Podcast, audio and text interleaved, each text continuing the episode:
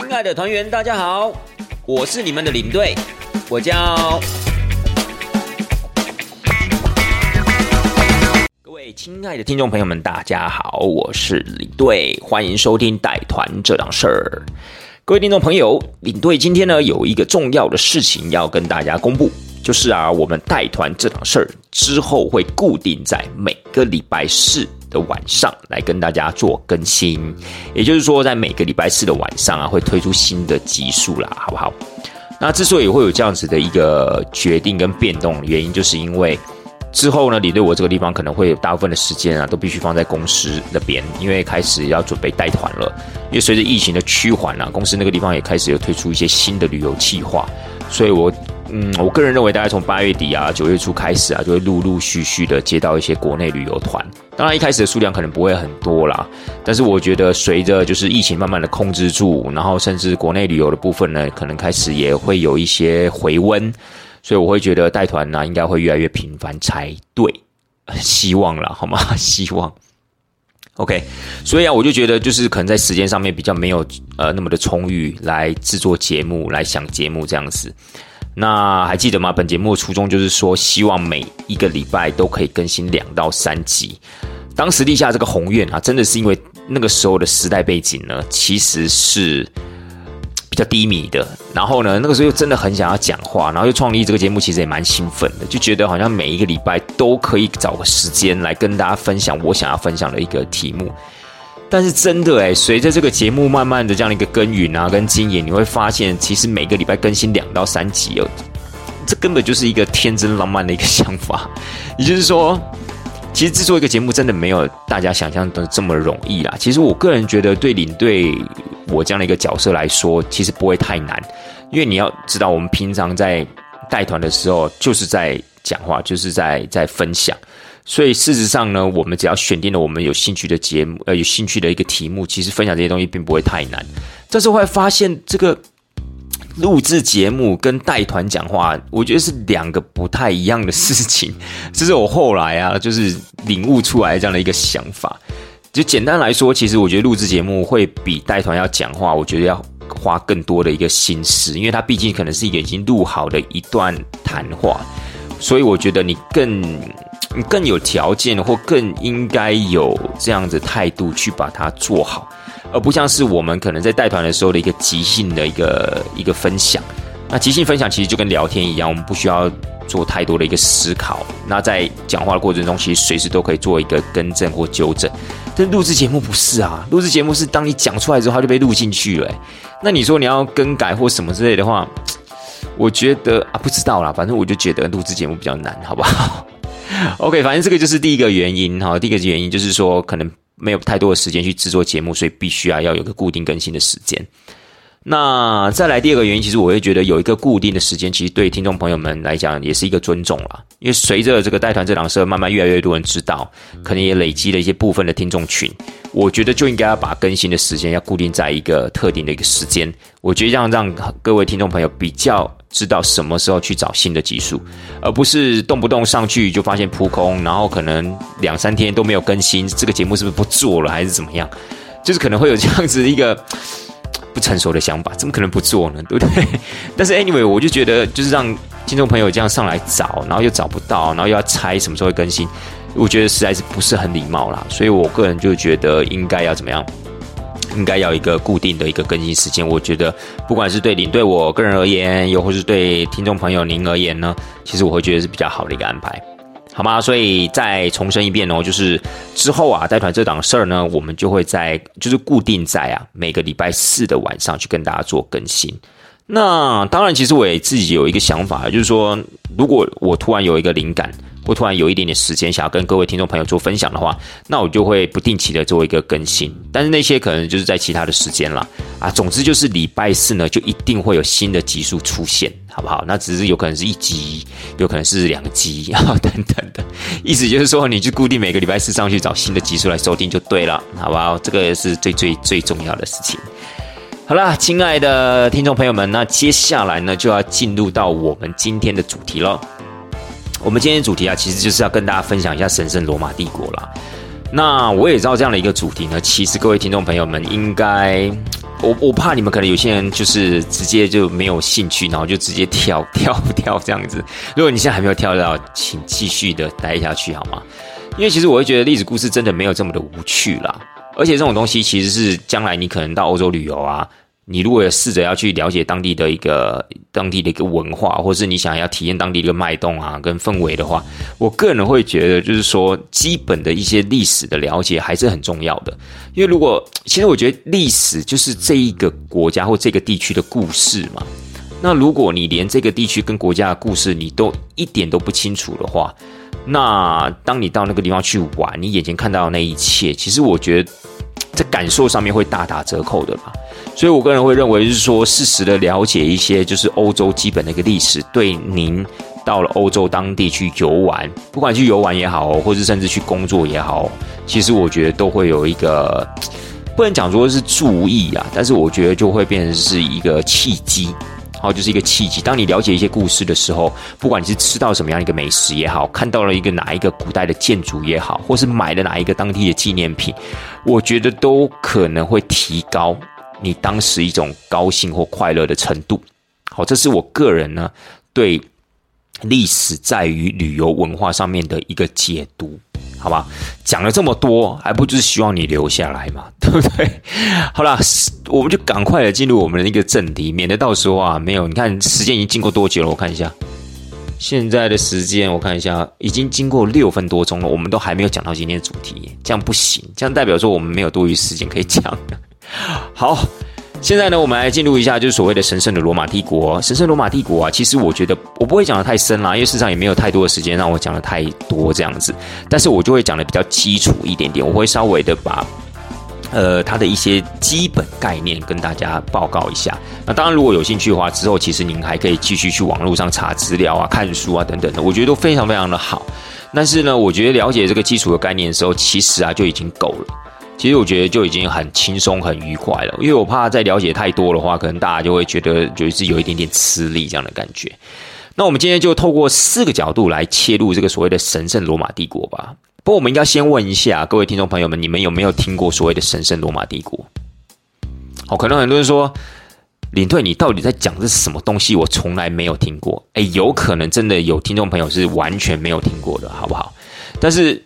神圣罗马帝国其实在讲的是欧洲历史上面一个蛮重要的一个政体啦。当然，姑且你要称它为国家也可以，好也可以。所以呢，我觉得四个角度，第一个切入的点就是是什么是神圣罗马帝国？因为我觉得真的会有人不知道什么是神圣罗马帝国，搞不好他可能会问说：“哎，是不是跟那个香蕉共和国一样，都是一个衣服的品牌？”对你千万不要觉得我在搞笑，这是真的有可能会发生的事情，好吗？这个世界上无奇不有，一种米养百样人，你永远不会了解。当你知道的事情。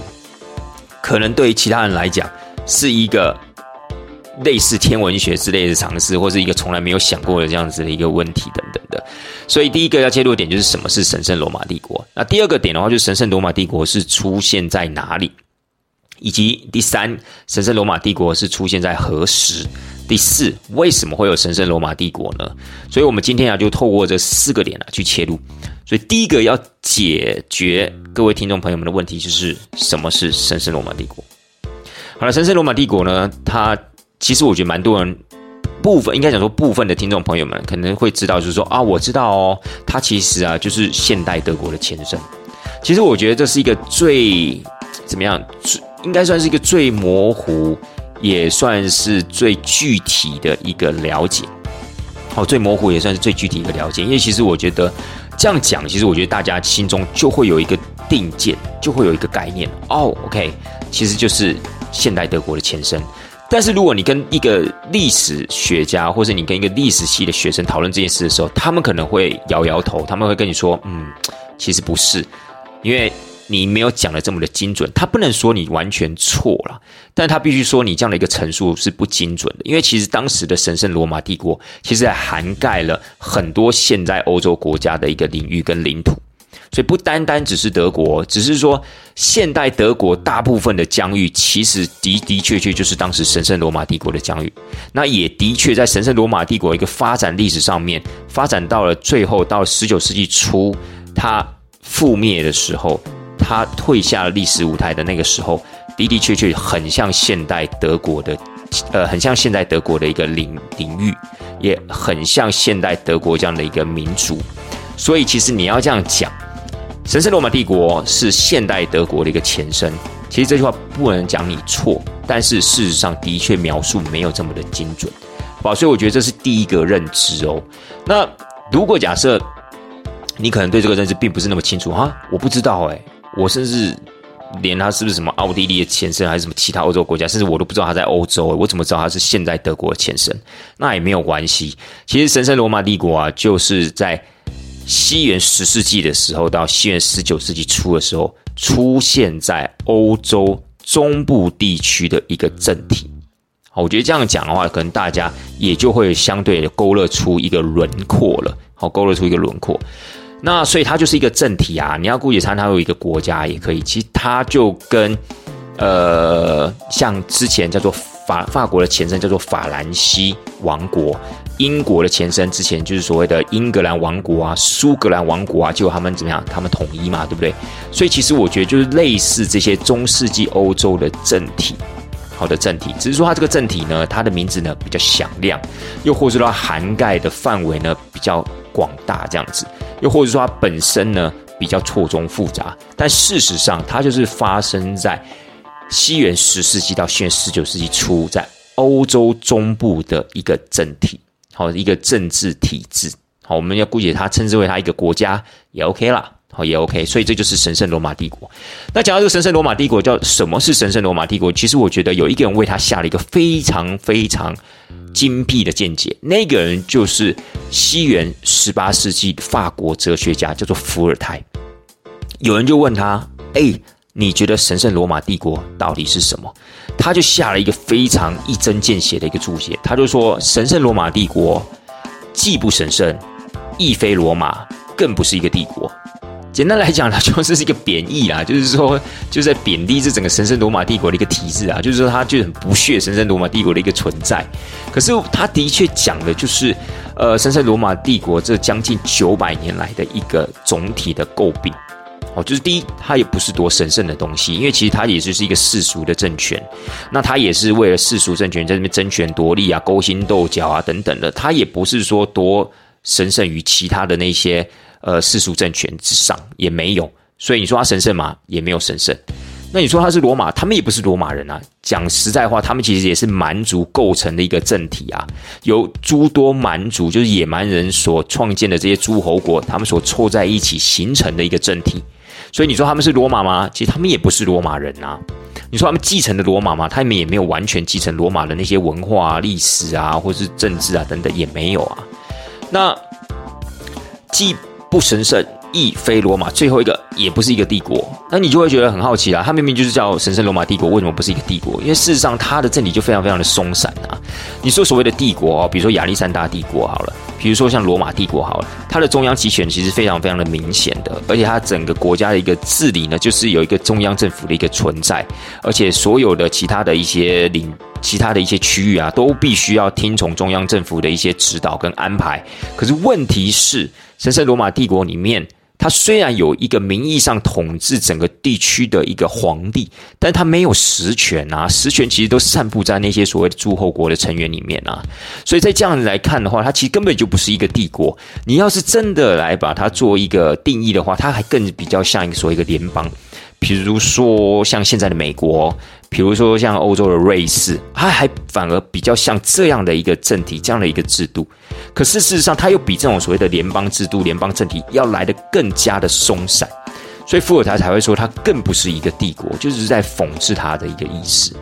所以事实上，它虽然姑且称之为叫一个帝国，但事实上它是有很多的诸侯，他们怎样共同的联合在一起。但事实上，所有的实权都掌握在一些诸侯，或甚至这些所谓的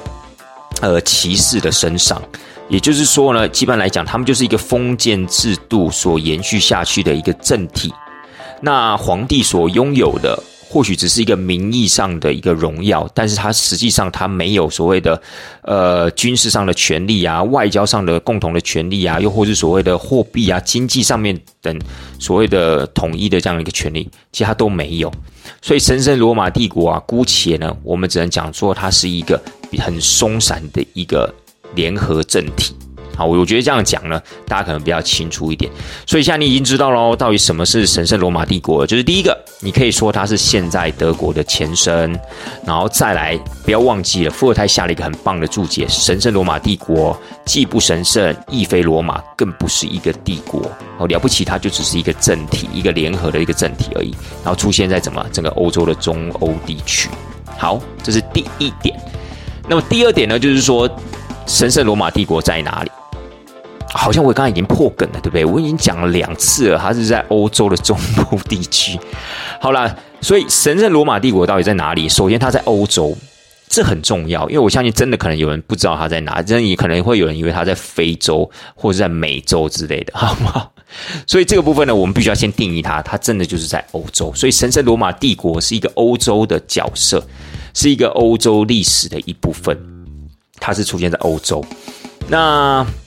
当然，我们刚才有提到，就是说，如果您说神圣罗马帝国，它其实是呃现代德国的前身。我们刚才讲的就是说，有一点点的没没有那么精准，因为其实啊，当时神圣罗马帝国疆域最大的时候啊，除了德国之外，还包含了部分的法国、部分的荷兰。我说部分现在的哦。部分现在的法国，部分现在的荷兰，部分现在的比利时，还有现在的瑞士，现在的捷克，现在的奥地利，部分现在的意大利，还有部分现在的波兰。也就是说，它其实它的疆域啊是非常非常的广的。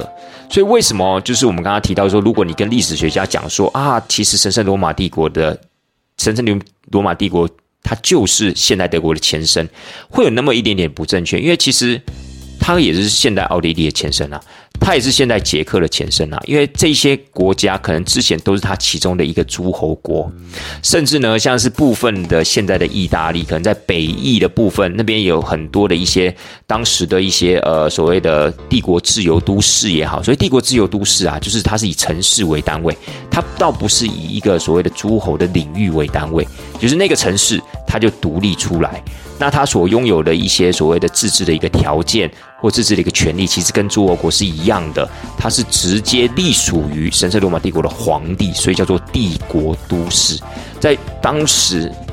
北部意大利，也就是说在现代的意大利北部有很多这样的一个城市，其实在当时啊都是属于神圣罗马帝国一部分，像是米兰啊，像是所谓的呃佛罗伦斯啊，都曾经是所谓的帝国都市。好吧，所以呢，我们必须说一句实在话，就是说，神圣罗马帝国啊，其实它涵盖的范围啊，其实很广。但是你如果以整个欧洲这样的一个角度去看它的话，其实它就是落在中部欧洲的部分了。好，中部欧洲的部分，那只是包含了现代很多欧洲国家的一些领地，好吧？觉得所以这一点呢，就是。神圣罗马帝国在哪里？那再来就是神圣罗马帝国是何时出现，以及它持续的时间，以及它是什么时候退下欧洲历史舞台的？其实它是在西元十世纪的时候出现了。那西元十世纪出现，我们如果讲一个更精准的一个年份的话，是在西元九百六十二年。但是你知道吗？其实历史学家在定义神圣罗马帝国的出现的时候，其实有两种说法。第一种说法呢，就是出现在西元八百年，当时是叫做法兰克王国。当时法兰克王国有一个很有名的君主，叫做查理大帝。查理大帝在西元八百年的时候啊，被教宗加冕为罗马人的皇帝。有有有没有一点点那种影子跟概念呢？因为罗马人的皇帝跟神圣罗马帝国好像有几个字重叠哦。好啦，就是说有一些历史学家他会定义神圣罗马帝国出现是在西元八百年，就是在查理大帝法兰克王国的查理大帝被教宗加冕的那一年出现的。那有些人会认为说啊，没有没有没有，那个其实是法兰克王国跟后来的所谓的神圣罗马帝国啊，没有太直接的一个关联，所以。真正出现的时间应该在西元九百六十二年的时候，当时由萨克森公国的公爵奥图一世被教宗加冕的时候，那一年啊，才应该算是神圣罗马帝国的开始。所以，其实，在学界有这两种的一个说法啦。但是我个人是比较支持后面的说法，就是在西元十世纪，西元九百六十二年，当奥图一世啊被加冕为。皇帝的时候，才真正的开启了神圣罗马帝国的一个历史。那什么时候结束的呢？结束时间其实就没有争议了哦，就是学界一致的认为，结束的时间就是在一八零六年，也就是当时由拿破仑，因为拿破仑那个时候在法国已经称帝了嘛，他成为皇帝之后呢，他就在莱茵河沿岸啊，去创立一个所谓的莱茵联盟，希望那周边的当时神圣罗马帝国的诸侯可以怎么样加入他自己创立的联盟，叫做莱茵联盟。但也因为那个时候神圣罗马帝国还存在啊，他就觉得不行。就既然我要叫他们加入这个所谓的莱茵联盟，那他们现在一部分的心还在考虑，还在丢毒，就还在犹豫啊，要不要加入？那我干脆就把神圣罗马帝国给取消了，他们就没有什么好犹豫了，他们就一定会加入我所创立的莱茵联盟。所以他就在一八零六年那一年，因为他那个时候势力非常庞大，啊，因为他那个时候非常厉害，就是谁都打不过他，在整个欧洲他是叱咤风云的霸主啊。所以他说谁灭就是谁灭，他说谁生就是谁生。所以那个时候呢，他就强迫。当时的神圣罗马帝国的皇帝呢，要退位。好，当然当时的一个皇帝啊，就是法兰西，呃，就是法兰西二世，那就要他退位这样子。所以他一退位呢，象征的就是神圣罗马帝国的什么？神圣罗马帝国的覆灭了嘛？对啊。所以呢，其实就是。它的出现呢，跟它的一个覆灭呢，大概就是将近九百年的一个时间，各位。所以将近九百年一个时间，这是一个很长很长的一个时间哦。那这个很长很长时间，当然它中间也会有它比较兴盛的时候。因为其实神圣罗马帝国啊，我们所谓它很强盛的时候，并不是它疆域最广的时候，应该讲说它王权相对的比较集中，皇帝手上握的权力相对比较集中的那个时候。应该就是所谓的神圣罗马帝国相对比较强盛的时间。那当神圣罗马帝国皇帝手上的实力、手上的权力相对的没有这么足够的时候，也就是说诸侯都不听他话的时候，也就是说当时的教皇也不听他话的时候，那就相对他的什么，他整个国家的国力啊，相对是比较弱的时候。通常一般来讲的定义是如此啦，否则在一般的时间来讲呢，其实这各个诸侯各自为政，说实在话也没有在鸟这个皇帝的，因为神圣罗马帝国皇帝甚至还是被选举出来，这等下我们之后也会稍微跟大家说明一下。好了，接下来的话，哇，我现在时间已经二十二分了呢，你看看。好，接下来的话就是说。最后一个就是我们这个神圣罗马帝国，它到底是为什么会出现？其实它最主要就是因为它希望可以继承罗马人那样子一个强盛的帝国的一个概念。因为要知道，西罗马帝国是被蛮族所灭，蛮族所灭之后呢，蛮族开始啊，在整个欧洲大陆上面，经过了大概一个三百到四百年这样子的一个迁移，这样的一个斗争，这样的一个互相的一个打来打去。慢慢的整理出一个脉络，所以就出现了我们刚才提到了法兰克王国的查理大帝的出现。他呢，稍微的把整个欧洲地区啊，稍微整理整顿了一番。那也的的确确，他占领当时的一个欧洲的面积啊，可以算是蛮族推翻西罗马帝国以来最大的一个国土面积。所以当时查理大帝，我们刚好提到被教宗加冕的时候，他把他许为叫做所谓罗马人的皇帝。那为什么呢？为什么今天查理大帝可以接受这样一个称号？他为什么不直接就说我就是法兰克人的皇帝就好了？最主要，他们心中都有一个憧憬啊，都有一个向往，就是向往罗马帝国当时的强盛，罗马帝国当时的一个威望。所以呢，他们觉得他们可以继续当罗马人的皇帝，这是非常值得令人兴奋、值得令人开心的一件事情。所以呢，他们才会继承了一个这样的一个称号，甚至在后来奥图一世，我们刚刚提到整个神圣罗马帝国，我个人认为啦，开始那样的一个年代，他还继续沿用了这样子所谓的一个罗马人皇帝的称号。那所谓真正完整的神圣罗马帝国这样的一个名称啊，是十二世纪的时候出现的，大概是在一一五七年的时候，当时神圣罗马帝国的皇帝叫做腓特烈一世。他有一个外号还蛮有名的，各位有兴趣可以去查，叫做红胡子巴巴罗萨。他那个时候呢，就把罗马帝国前面呢再加神圣两个字。但是我相信那个时候他们的一个认知就是我是罗马人的皇帝，我是神圣罗马帝国的皇帝，这样子的一个称号，差不多在十二世纪这个时候就定建了，就已经定了这样子一个称呼跟名号。所以呢，从那个时候开始呢，就称之为叫做神圣的罗马帝国。那神圣罗马帝国，所以你就知道它的出现呢，只是蛮族为了要让自己去享受恢复罗马时代光荣那样的一个憧憬所建立出来的一个名号。所以除了这一个名号之外，其他的政体还是属于他们后来所创建出来的封建制度也好。或者他们后来所出现的一些所谓的呃各个不同的一些国家啊，或是诸侯的领域啊的一个分封的情况，那个其实跟罗马就没有什么太大的一个关系。所以最主要为什么会出现神圣罗马帝国，最主要还是因为蛮族建立了属于自己的势力群。包括法兰西有法兰西王国，英格兰有英格兰王国等等的，又或者是后来的，比如说像是奥地利大奥地利公国、巴伐利亚王国等等，这就是一个简单的一个势力群。所以当时神圣罗马帝国也是这样子的一个势力群，只是它势力相对比较大，所占的领土也比较广。可是实际上，神圣罗马帝国这样的一个名称的由来，只是完完全全是希望可以怎么样继承罗马当时的一个光荣了。所以主要是这样一个原因。那简单讲了这些神圣罗马帝国的一个基础的一个概念之后，其实神圣罗马帝国很特别，它的皇帝啊是选举选出来的，它还不是所谓的，就是一般来讲所谓的世袭。当然，其实它很多蛮长的一个时间阶段，它是用世袭的方式，没错。可是事实上呢，它在名义上面还是经由选举的方式选出来。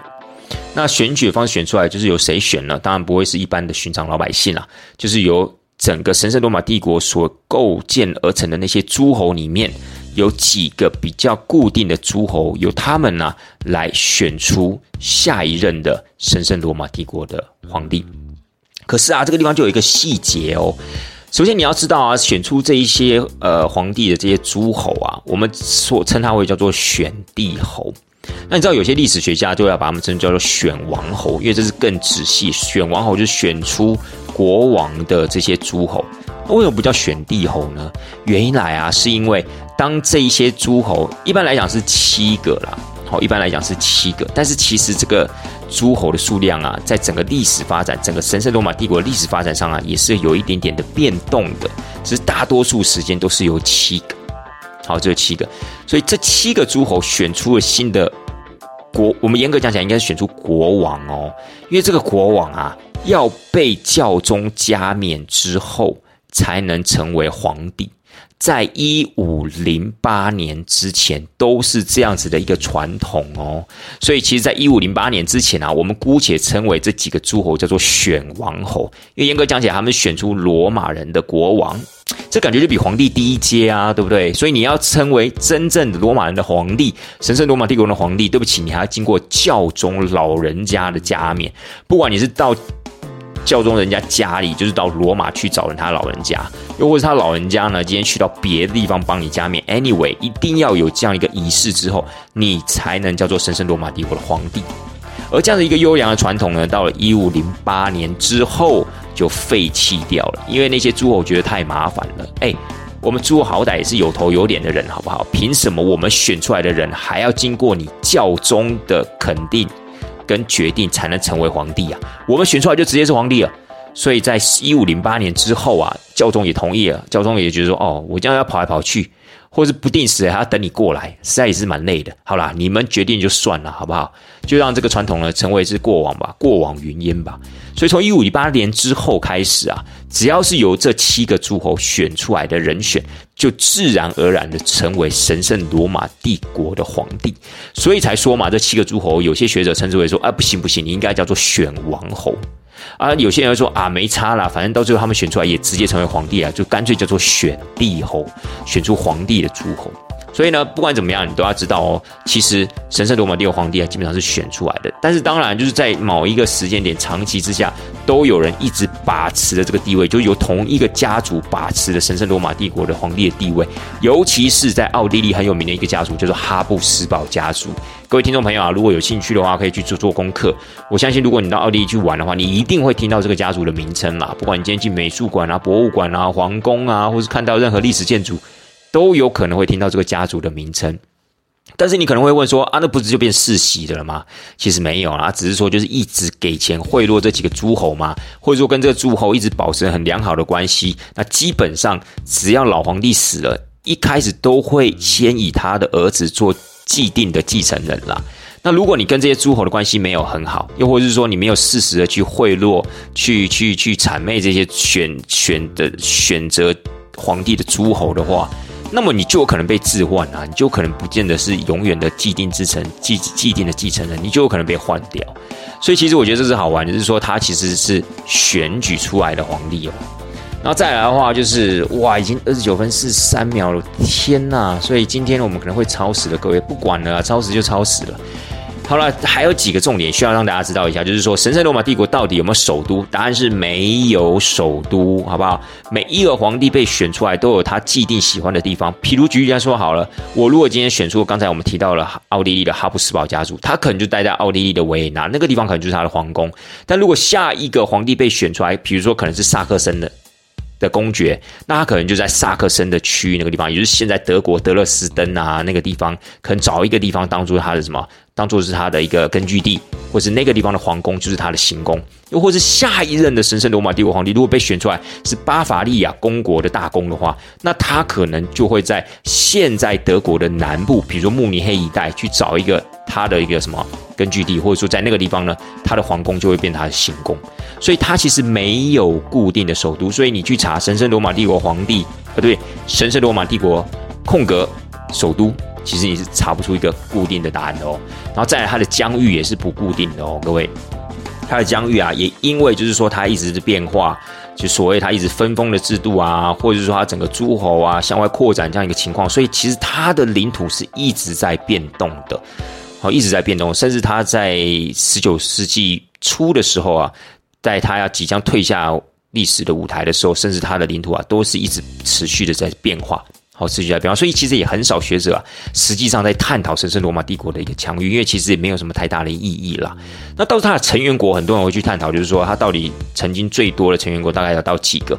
一般来说啊，如果以诸侯这种比较大型的这种所谓的成员国来看的话。最多的时候大概将三百一十四个，可是如果你还把其他骑士的领地也算进去的话，一共有将近一千八百个不同的单位所组成，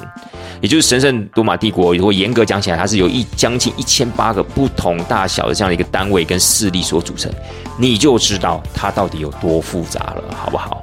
所以啊，其实以上啊，大家提到的就是一些神圣罗马帝国的一些特殊的特性。好，就跟一般的你所熟知法兰西王国的历史啊，或者英格兰王国的历史啊，那有一点点不太一样的，好吗？好的，各位亲爱的听众朋友啊，以上啊就是我们今天对神圣罗马帝国的一个简单的一个介绍。那么也希望大家会喜欢。那事实上呢，我们透过这四个切入点啊，只是希望让大家了解一下，就是神圣罗马帝国的一个基础的一个脉络性啦。那我个人也是希望说可以把它讲的有趣一些些，但后来发现好像没有这么容易哦。好了，Anyway，现在时间呢，哇塞，已经三十二分多了。所以，我我后来想了一下，其实我今天呢不能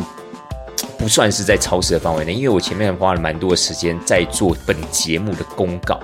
哦，所以严格讲起来，那个公告呢，其实可以把它视为一集的。那所以呢，我们这个严格讲起来，神圣罗马帝国是第二集的部分，所以呢，不能算超时，好吗？并没有违反本节目的一个规定。